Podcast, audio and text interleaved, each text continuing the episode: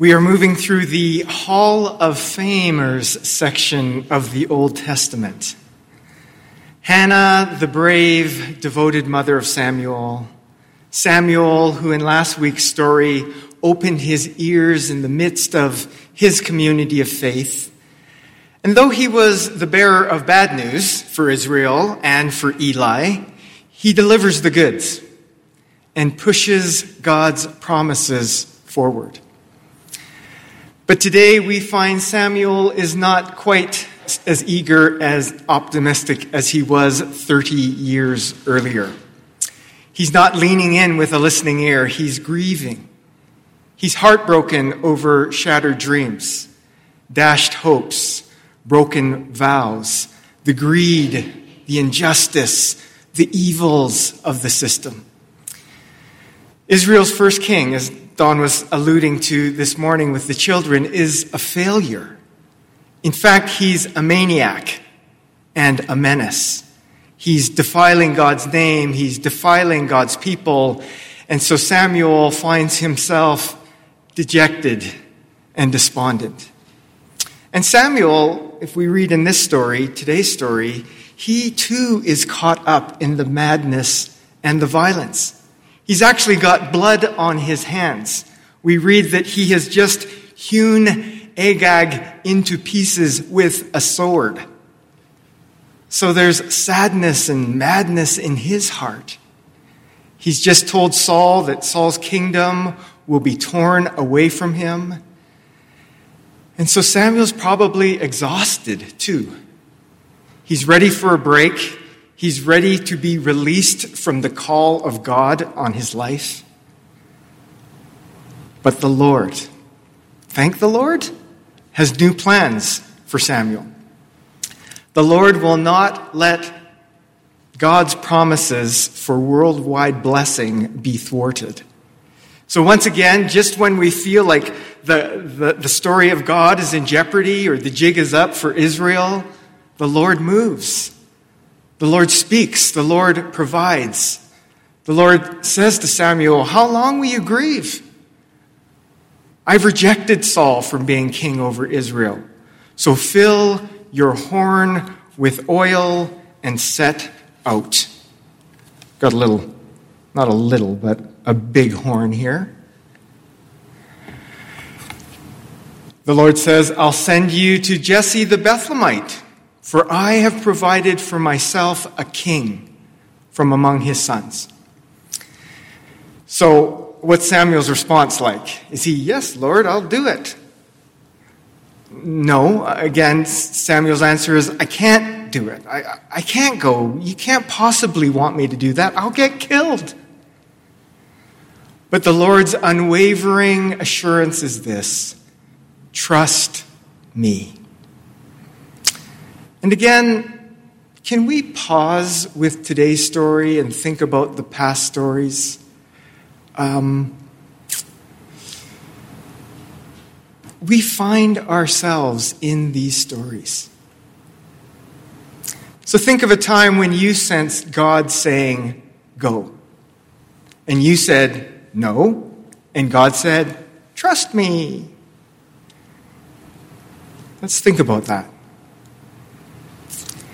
God said go, you said no, and God said trust me. Let me give you a couple of reflection questions. Has God asked you to overthrow principalities or powers? Has God asked you to overthrow principalities or powers? Or maybe this one, just taking it down a couple of steps. Has God asked you to do an improbable thing for the good of the world? Has God asked you to do an improbable thing for the good of the world? And if yes is your answer, how did you respond to that call of God? Did you find yourself like Samuel saying, Not me, not now. But then did you hear God's words of assurance saying, Trust me? And then what happened? I was pondering Samuel's conundrum this past week. And I don't assume that a lot of you know of my story of coming to First Baptist Church Edmonton. Do you raise your hand if you know my story? Okay, a handful of you. So, 15 years ago, I was working for our denomination. And I would hear stories about First Baptist Church Edmonton. And some of them were really good stories. And some of you were a part of these really good stories. But one of the best ones is that in the mid 80s, the church council and the congregation voted to sell this place. Do you know that? Raise your hand if you know that we almost sold this place in 1985 or 86. So a developer comes, the congregation says, "Yeah, we're we think this is the way forward," and um, First Baptist Church is sold. But then, in a twist, the developer runs out of money or something like that, can't pull off the deal, and so that whole plan just falls apart. And so suddenly, this little church of maybe 30 people, has resources in the bank, and a renewed will to try again. And it worked! Can I get a hurrah? We're here because it worked 35 years ago. So, what a great story. But 15 years ago, there were also some not so great stories swirling around First Baptist Church Edmonton a church that had struggled, a church that was trying to find its way forward, a church that was experiencing some division and real heartache. But they were trying to find a new senior minister. And it had been a long, arduous, arduous journey. And I don't want to drag on the story, but uh, as this search committee for a senior minister was going on and on and on and on and on, I was hearing about First Baptist Church Edmonton, and I felt like the Spirit was saying, Ryan, maybe it's you. Maybe you should put your name forward for senior minister. And I was like, What? You talking to me? I'm working for the denomination. I got stuff to do. but the Spirit kept on speaking. And I don't have God audibly talking to me. That doesn't come with this position, all right? But I did feel like the Spirit was saying, Trust me. Trust me. Trust me.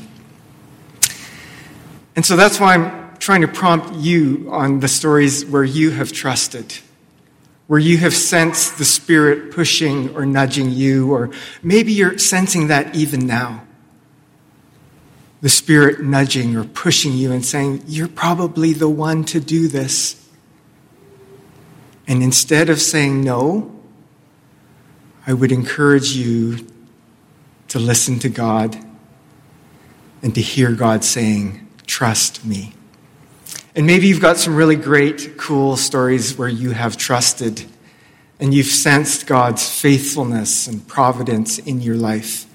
Share that story with someone today or this week uh, over coffee or maybe with your family over the lunch table or the supper table, you say, hey, let's go around the circle and share stories where we thought God really helped us through.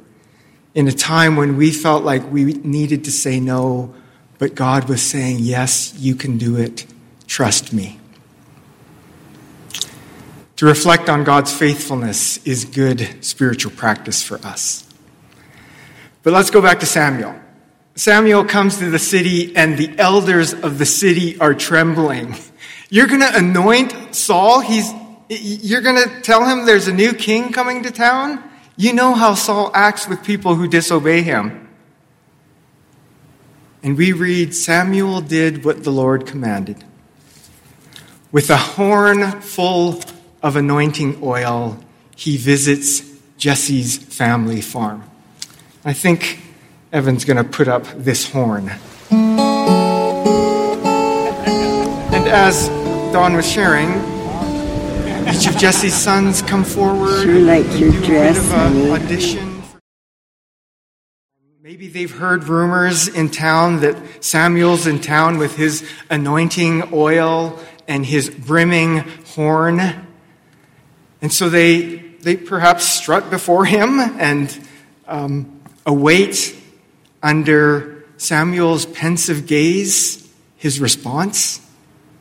All the brothers come before, and then Samuel says, Jesse, the Lord hasn't chosen any of these. Are they all here? And then David comes, and lo and behold, it's David.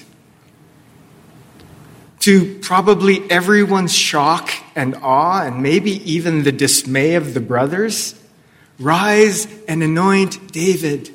This is the one. The Lord does not see as mortals see. They look on the outward appearance, but the Lord looks on the heart. And the Spirit of the Lord came mightily upon David from that day forward. And so this 400 year dynasty begins. And if you read 1st and 2nd Kings, if you read through 1st and 2nd Samuel, you see all the drama of David's life and his family life and the generations that would follow after him. And some of those are great stories, some of those stories are terrible failures. But again, we find ourselves in these stories. And hopefully, we find comfort and consolation because this God who walked with David walks with us and continues to be the leading character of the story, though we stumble and fail and fall. And so let us again find consolation and encouragement for our lives in these complicated, confusing times. Because we believe that this living God is still on the move. The God of Isaac, the God of Abraham, the God of Hannah, and Samuel and David is our God. This God, the leading character of the story, giving that same good, life giving, glory revealing presence to us as God did for Samuel and David at this moment in time in today's story. So let's not give up hope. I know there's some questions that swirl about uh, church and church leadership tables these days. Are we going to make it? Is the church in Canada or our church going to make it? There's lots of trembling voices.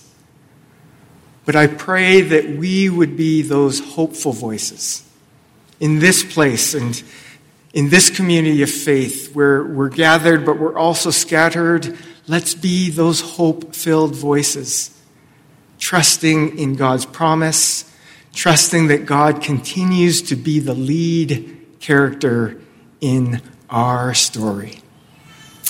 And we don't have, of course, horns filled with oil, but we stand with these stories. We stand with these characters of faith, our ancestors in the faith. We stand and we worship and we pray in this place, in the places where we enter into. We pray as we move into places and conversations this week that we might have courage, that we might bring words and postures of hope and peace. We pray that the Spirit of the Lord would continue to descend upon our lives this day, the days ahead. And as we move forward into this week and try to live out of this Samuel David story, I thought, why don't we carry a prayer of David with us this week? Because the prayers of David help us hear the voice of God, that our ears might be open in these moments, in this season. And so use David's prayer psalms this week. I'm going to particularly encourage you to carry Psalm 143 with you this week. It's one of the pouring out his heart psalms of the psalm, um, the book of Psalms. And in case you didn't know this, about 73 of the 150 Psalms are attributed to David or are written by David or in honor of David. But some of them are called Pour Your Heart penitential Psalms. Psalm 51, which is a psalm that we're pretty familiar with, is one of them. But so is Psalm 143, a psalm where David is pouring out his heart in the midst of a world full of troubles. And it's David's way of remembering and noticing and leaning on that living God. That living God who 40 years earlier, before he would have written or prayed that psalm, poured out God's Spirit upon his heart. And so we too can pray this psalm this week, and I encourage you to do that. And maybe even as I close with a few phrases of Psalm 143, maybe you feel comfortable to lift your hands, or maybe you're lifting your hearts or your hopes. One of the phrases here in this prayer is, We stretch out our hands to you. We stretch out our hands to you. Our souls thirst for you like parched land. Let us hear of your steadfast love, O Lord, for in you we put our trust. And then a couple of prayers where David's saying, Teach me, and we can use it in the plural and say, Teach us. Teach us, Lord, the way we should go. For to you we lift up our souls. Teach us to do your will, for you are our God. Let your good spirit lead us on a level path. And maybe pray that final prayer with me. Let your good spirit lead us on a level path. One more time. Let your good spirit lead us on a level path.